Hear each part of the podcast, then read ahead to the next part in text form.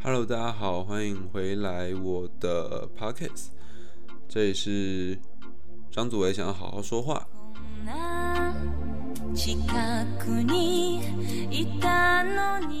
今天我跟朋友出去，就是一群高中同学出去这样。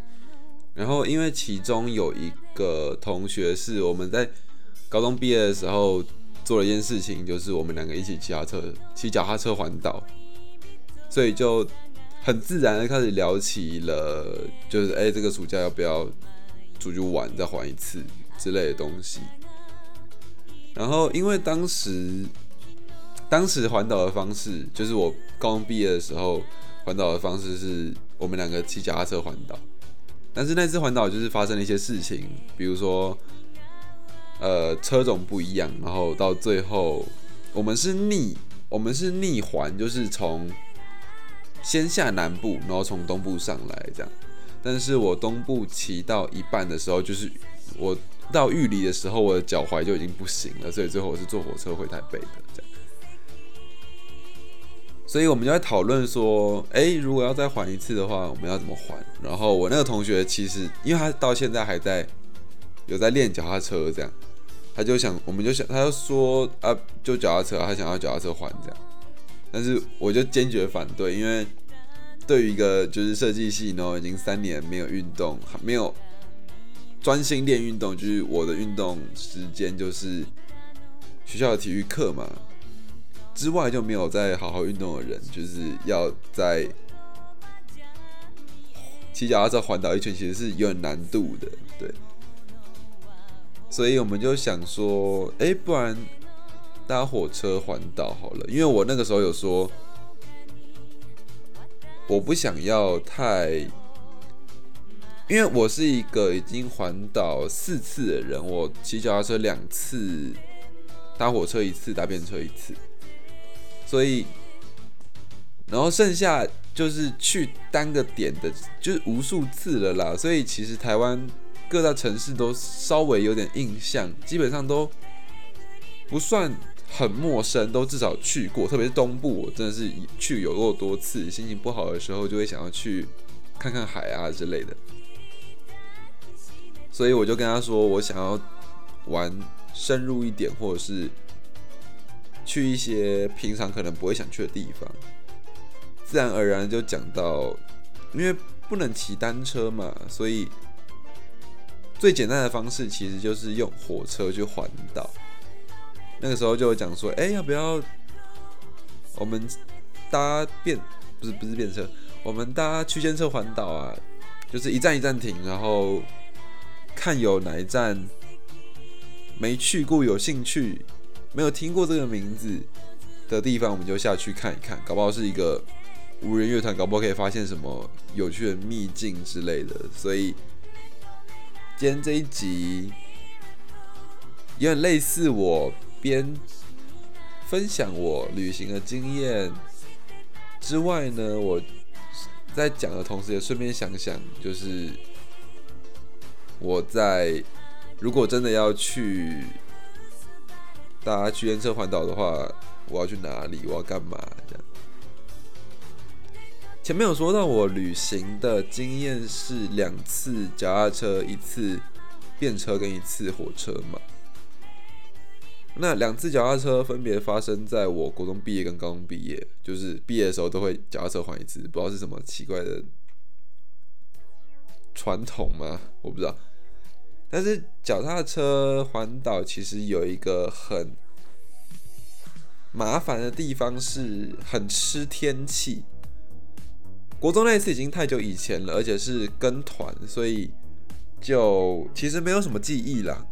比较有趣的是高中那一次，就是刚刚有讲到我脚踝爆掉嘛，我脚踝在大概玉里那边爆掉。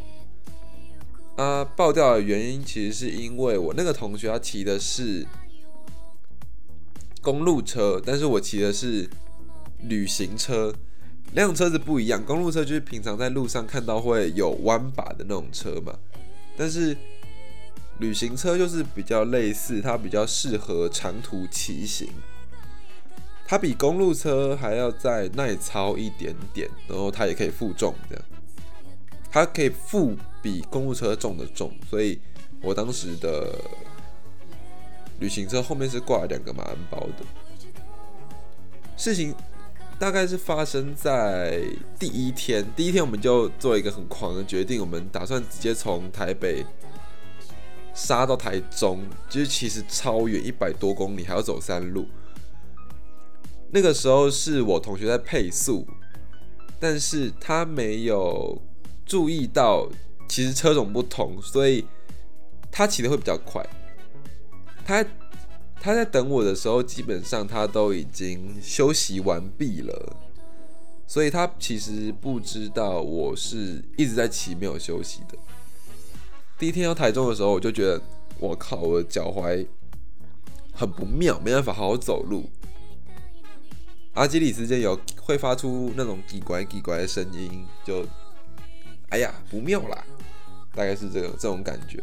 之后就之后往下到高雄的时候，高雄嘛，再就是屏东要过寿卡往台东的时候，那个时候状况是绝佳的。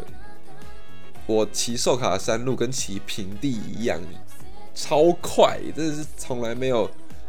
骑那么顺过，但是之后就是在宜兰，我就觉得嗯不行，我觉得可能是一腱炎，就会开始痛，剧痛。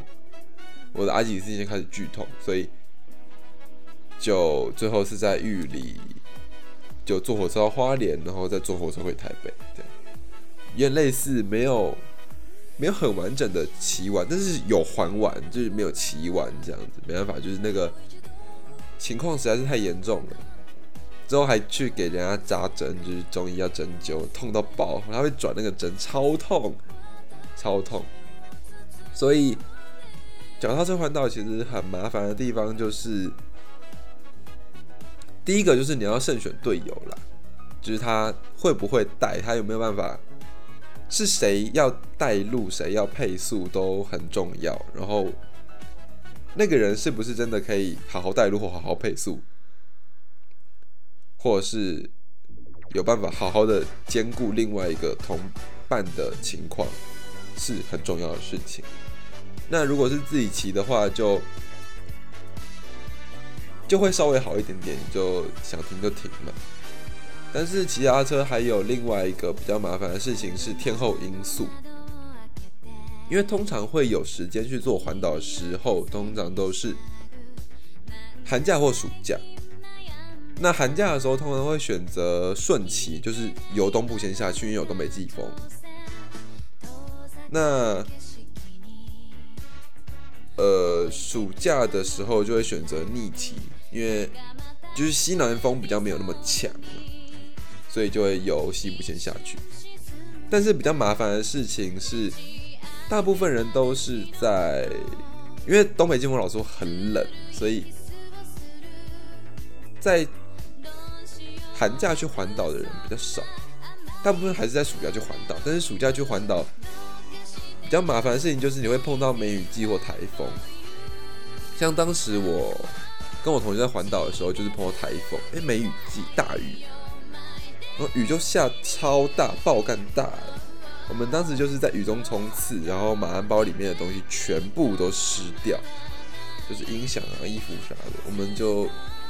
我们当时是住 Airbnb，前半段的时候是住 Airbnb，就晚上睡觉之前都要把马鞍包里面所有东西都摊开来晒，隔天再收起来。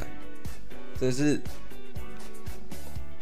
骑脚踏车环岛遇到下雨就非常是一件非常非常麻烦的事情。那相反就是日晒，就是。补给必须非常足够，在脚踏车环岛这个部分，你必须很清楚的自己的补给量，还有下一个补给点在哪里，不然真的会有在路上直接不行的可能性。就是如果太阳很大的话，特别是如果又是一个人骑的话，意志力其实很难撑。就一个人的时候，意志力是。偏薄弱的，所以通常都是环岛都是一群人骑，就是这个原因，因为一个人骑有时候真的撑不过，所以脚踏车环岛不失为一种选择啦。但是前提是你要有很强的心智耐力，不然就是你要有一个很好的朋友。再来比较，在比脚踏车环岛在再简单嘛？最简单的方式就是火车。火车场火车环岛就很简单，也也可以简单，也可以复杂啦。简单就是普通的火车环岛，你就是停大都市，然后沿途玩，沿途玩这样。那像我们这一次可能选择的区间车吧，就是因为我跟我朋友都是有相机的人，就是我们都蛮喜欢拍照的，去一个地方然后拍拍拍。拍人啊，拍风景之类的东西，所以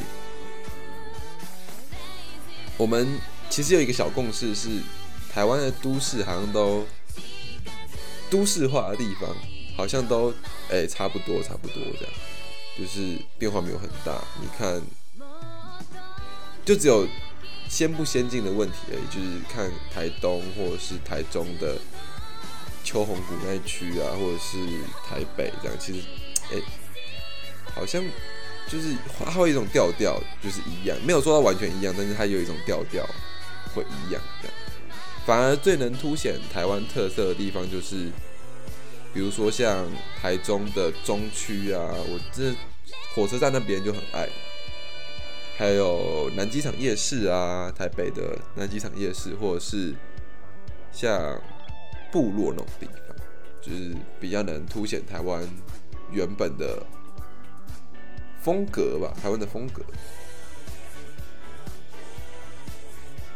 所以搭便车反而能帮助我们这些其实已经有一定旅行经验的人，可以找到我们认为更有趣的东西。就是我们常常在说深度旅游，深度旅游其实也也有点类似这个意思，对。但是深度旅游还有很重要的地方是心法啦，就是你出去，你是一个以以一个什么样的态度去面对你的旅行，跟你要怎么去调整你的个性跟互动方式，其实都是这个等下后面会讲，就是这又是另外一套需要很多次经验才能累积出来的哲学。那最后其实有一种超高难度，也不是说超高难度，很凭运气的做法，就是便车。呃，我的便车启蒙吧，是在一样是在上一次脚踏车环岛，就是我高中毕业的时候，我们在一个旅店遇到一个搭便车的姐姐，就是她平常在搭便车啊，因为我们在脚踏车环保后。环岛的后半段，我朋友被我说服去住青年旅店，就他原本不敢住，他原本觉得青年旅店很可怕。结果之后，他一跟青年旅店的人聊开之后，他就从此爱上青年旅店。我们就在青年旅店的，就是客厅嘛，跟其他一样住青年旅店的人聊天，然后其中就有一个搭便车的姐姐，她就传授了我们一些搭便车的姿姿势。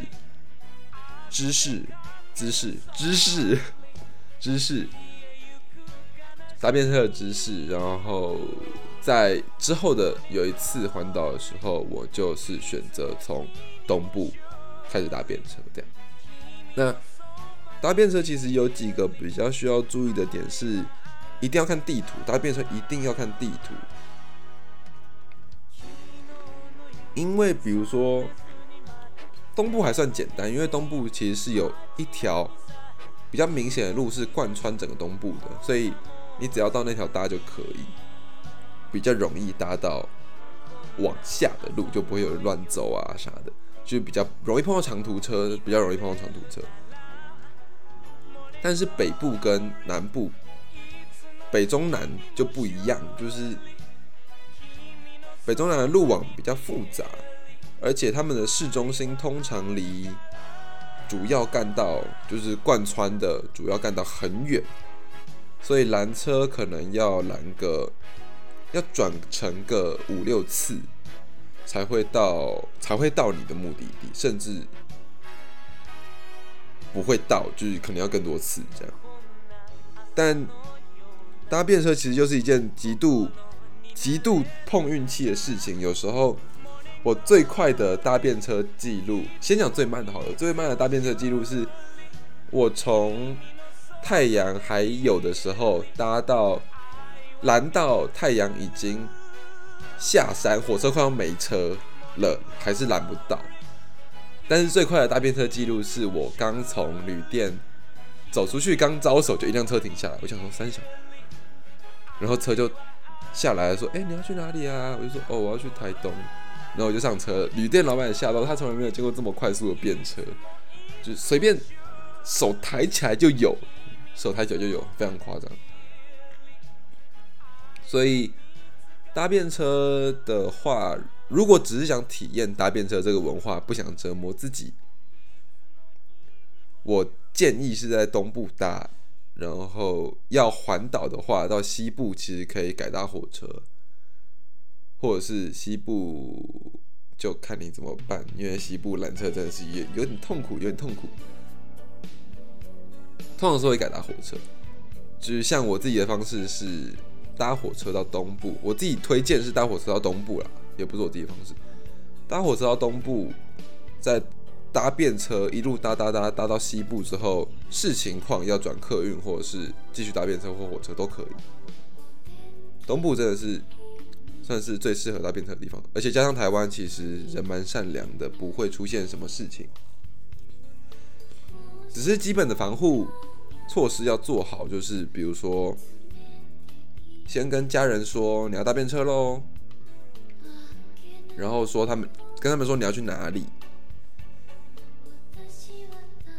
还有拍下对方的车牌号，给就是发个 line 给家人，让他们知道哦，你要搭便车了，哦，你到了，这样，这样才就是比较不容易出事。啊，你身上也要带一些就是可以防御性的小刀啊啥的，就是都 OK。瑞士刀就是都旅行的时候都会带的东西，就其实就 OK 了。台湾搭便车真的很安全。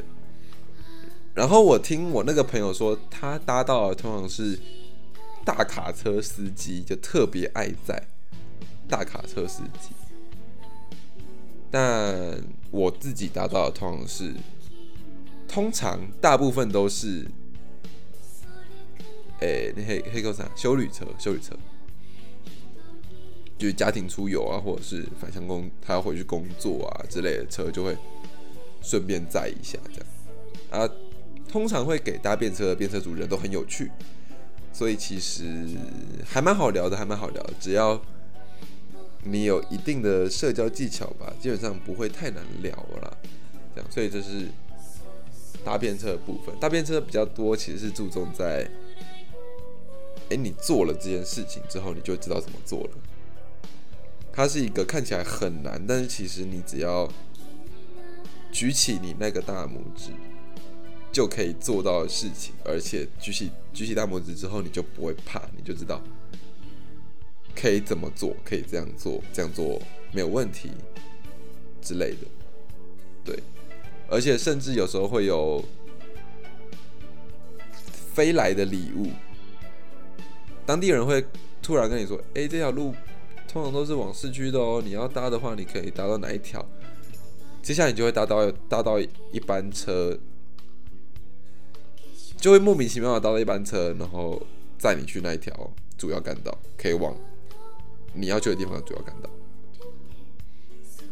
有时候搭便车不是一台车就可以，有时候你要转两三台的。大概是大概是我说的这个意思。总而言之，搭便车会是一个很有趣的体验。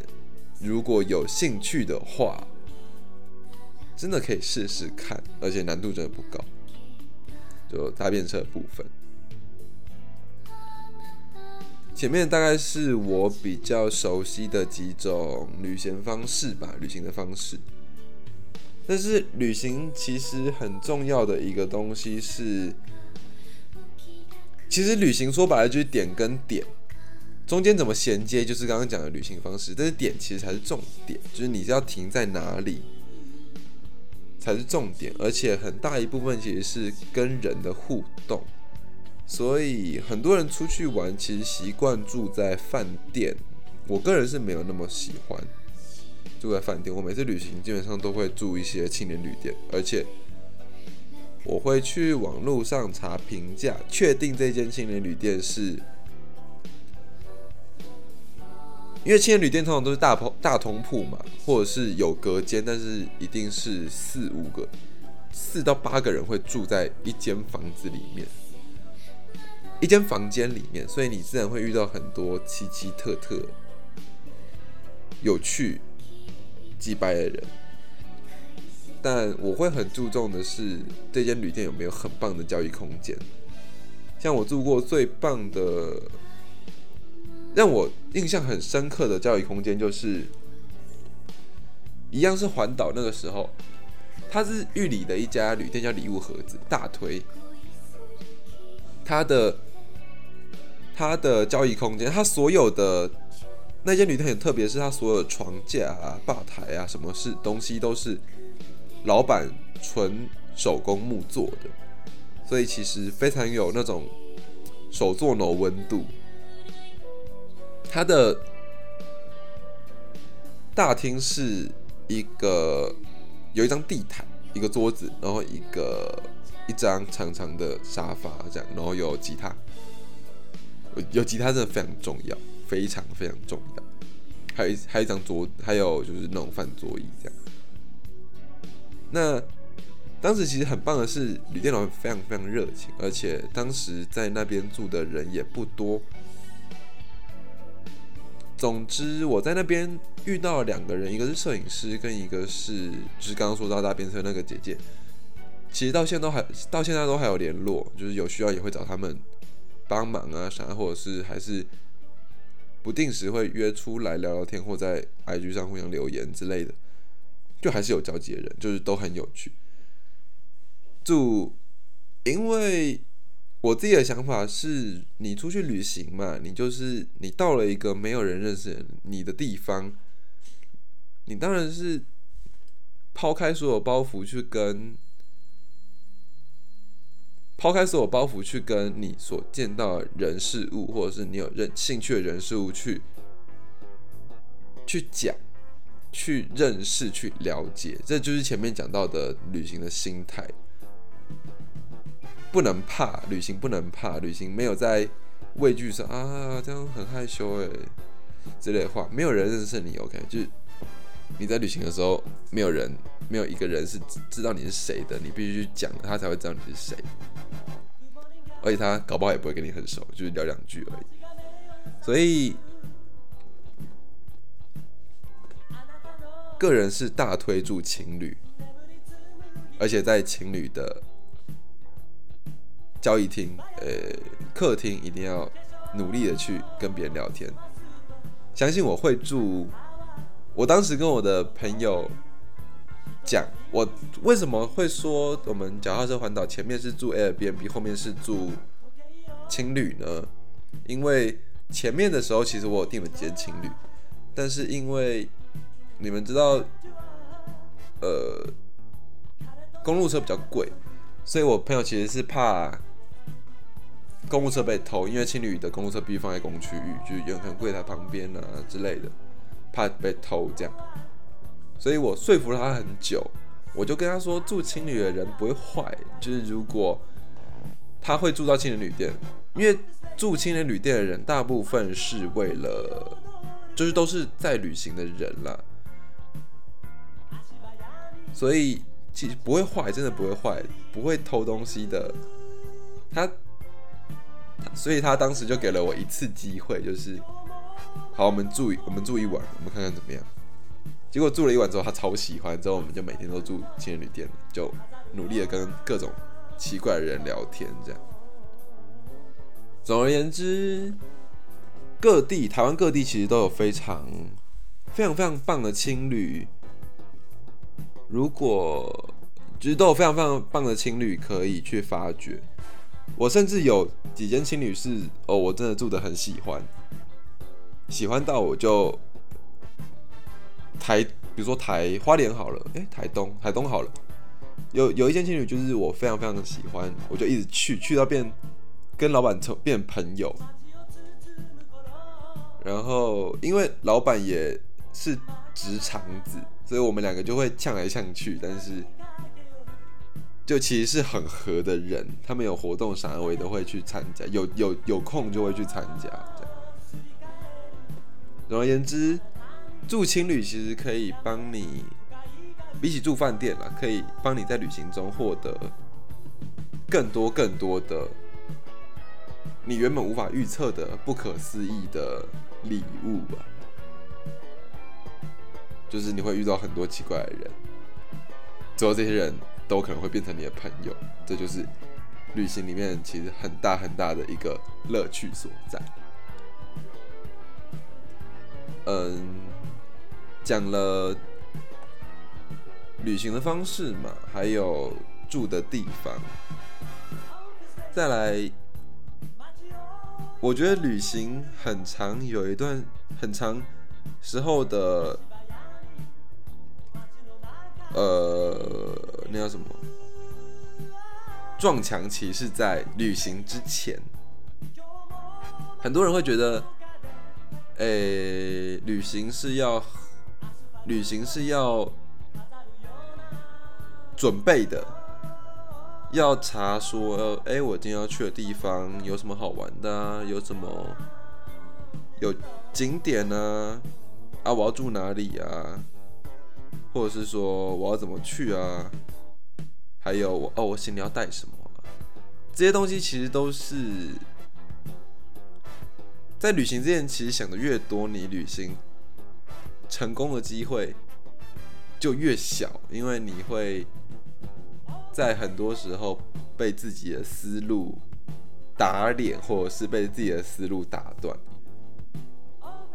所以个人其实是不太推崇在旅行之前做太多前置作业的啦。我自己常常就是，哎，我今天想去台东，哎，怎么办？我就拎了背包，冲去北车，我就衣服收一收啦，带一些东西，冲去北车，就。就就就去台东了啊！旅馆的话就车上订啊，一定会有的啦，安安啦，一定会有旅馆的啦。青年旅店到满地都是啦，对。所以我个人是冲动派，冲动派，就是想想去哪就去哪。我曾经有一次就是呃火车环岛那一次吧，我到最后就已经没钱了。开始去问，开始去问，因为那个时候我有另外一个朋友在东部打工换宿。那个时候我好像到我去完台中、台南，好像在台南吧，还高雄，好像是高雄哦，好像是高雄哦。在高雄的时候，我就问我那个朋友说：“哎，你是在打工换宿？”他说：“哦，对啊。”我说啊啊有没有名额？我现在我想要还完，就是有没有有没有名额这样？我没有说我想还完，我就有没有名额？他说，因为他是在一个早餐店打工换宿啊，阿姨很棒。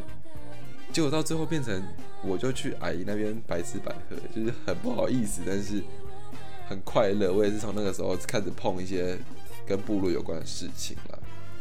感谢那位感谢那位朋友。就是很坑很坑，到最后我的钱就是只剩搭台北搭火车回台北的，好像五百块吧。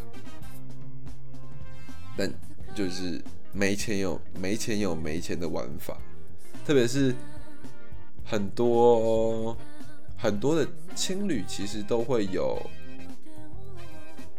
其实都会有炉子，就是可以煮饭的地方，所以。要要省是可以的，就去买个泡面啥的来煮，其实是 OK。我曾经有一次很很穷酸的旅行经验是，也不是旅行，我去台中，我去台中听一个系列演讲，大概是三五天吧。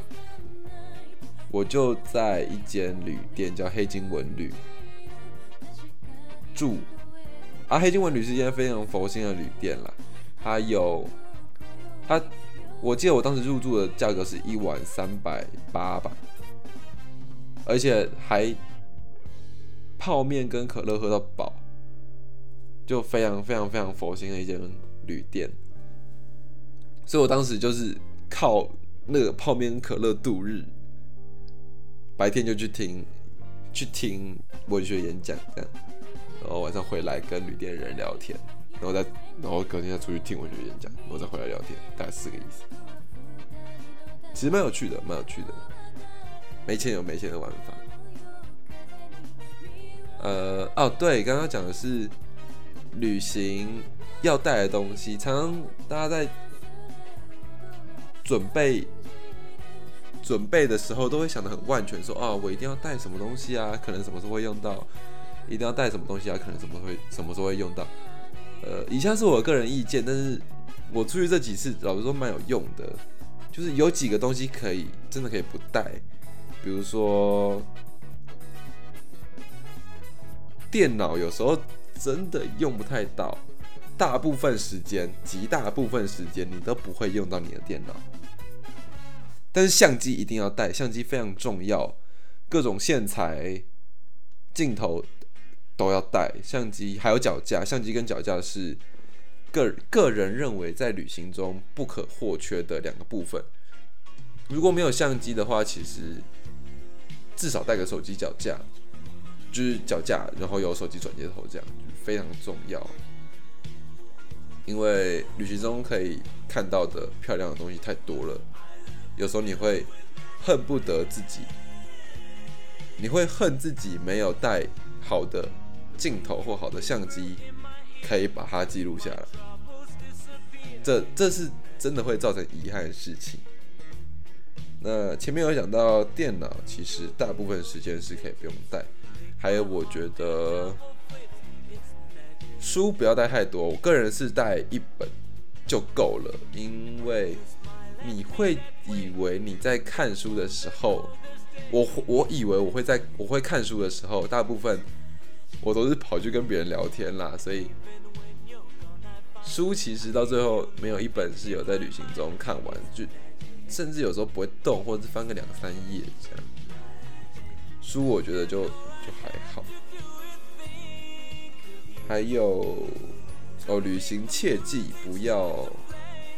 带手提式行李箱，为什么？因为很多时候你会拖到死。就是就我的旅行经验，其实很多时候是为了省钱，你其实是依赖你的双脚去做移动的。那这时候如果你又提呃拉一个行李箱的话，台湾的柏油路面会把你折磨。折磨的很惨，就是各位都也知道，台湾的柏油路面不是不是那么那么平啦，所以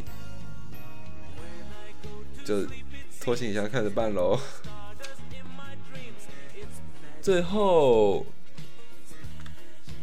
前面其实有讲过心态了，就是心态，我觉得旅行排除上面这几点了，旅行很重要的一个部分是心态，每个。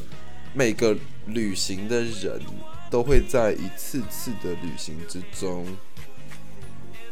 找到一个属于自己的旅行的心态。像我自己旅行的时候，那个心态转变是会非常明显的，就是它是一个开关，你知道吗？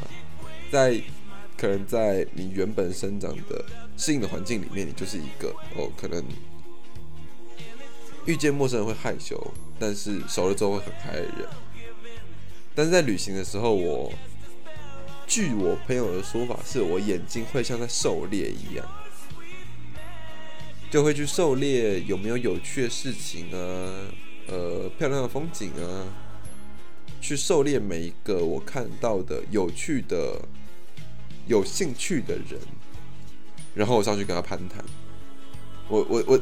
我在旅行的时候讲话会变得无无比顺畅，应就是对答如流，进入百分之两百的亢奋状态。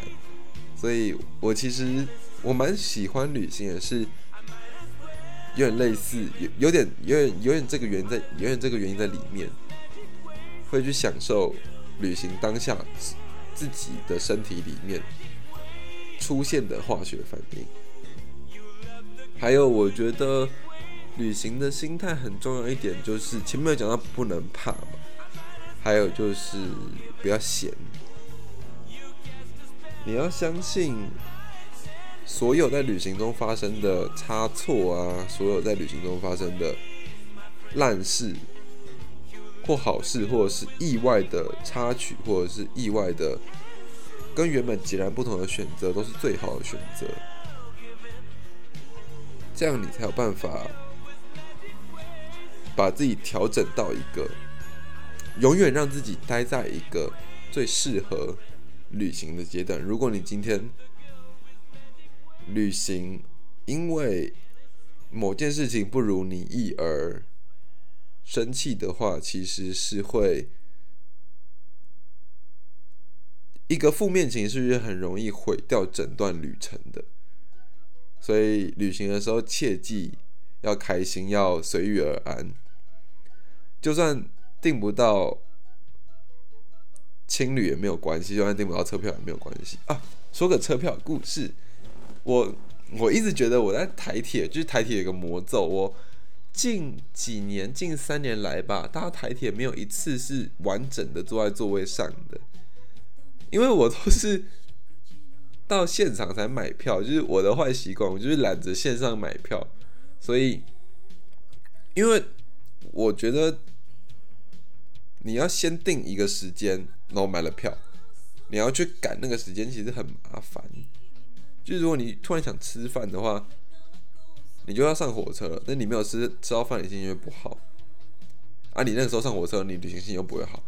所以我当时我都是慢慢来，穿本本之后到火车站，然后问他说：“哎，有没有票？”他他会跟我讲：“哦，有啊，站票。”所以我常常都是搭站票。我觉得窝在台铁自强号都会有厕所嘛，厕所旁边会有一个。水壶就是旅客可以到那边装水，啊，水壶下面是垃圾桶，垃圾桶旁边才是进座位区那个门。啊，垃圾桶跟座位区门的那道墙中间有一个，大概是一个半行李箱的区域，我就窝在那边。打电脑啊、看书啊、玩手机，我就是。常住在那个区域啊，如果有时候搭到的车是没有，比如说普悠玛好了，没有那个区域，我就会我就会窝在窝在下上下车的那个阶梯那边，有时候是脚跨的墙啦，有时候是正坐着然后打电脑，有时候是盘腿坐，把呃行李箱或背包平放，然后开始打开始开始打文章啥的。我已经很久很久没有好好做座位做全程了，这是一个很有趣的事情。但是讲了这么多，其实我觉得就是想要印证那个啦，随遇而安。就真的，你出了你的舒适圈，除非你本来就是天生就是那种很古摸的人，每个东西没有好好安排就不行的那种人，不然。我觉得就就放下吧，就放下。很多在既有生活圈，因为旅行的旅行的有一部分的意义其实是跳脱既有的生活圈跟既有的人脉圈，到一个完全不同的地方。到那个地方，你就是新的自己，有点类似某种可以。把它称为某种重生，就是在旅行中，你是在重新塑造另外一个你自己，而不是把原本的你自己带到旅行里面。所以，开心最重要，开心最重要。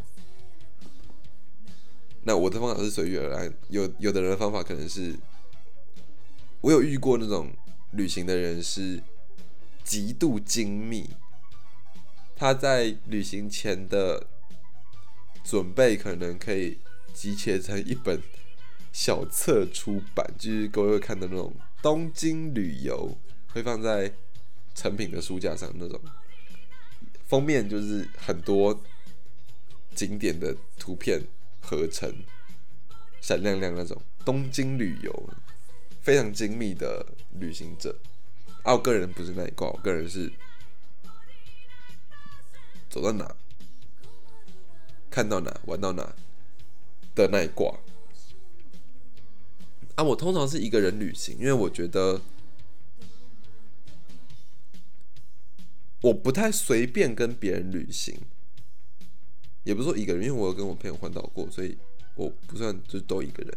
我不太随便跟别人旅行，因为我觉得你要找到一个好的旅伴，其实不是一件容易的事情。一个好的旅伴可以等同你一生的挚友。他，他可以了解你想要去哪里，你也可以体谅他想要去哪里。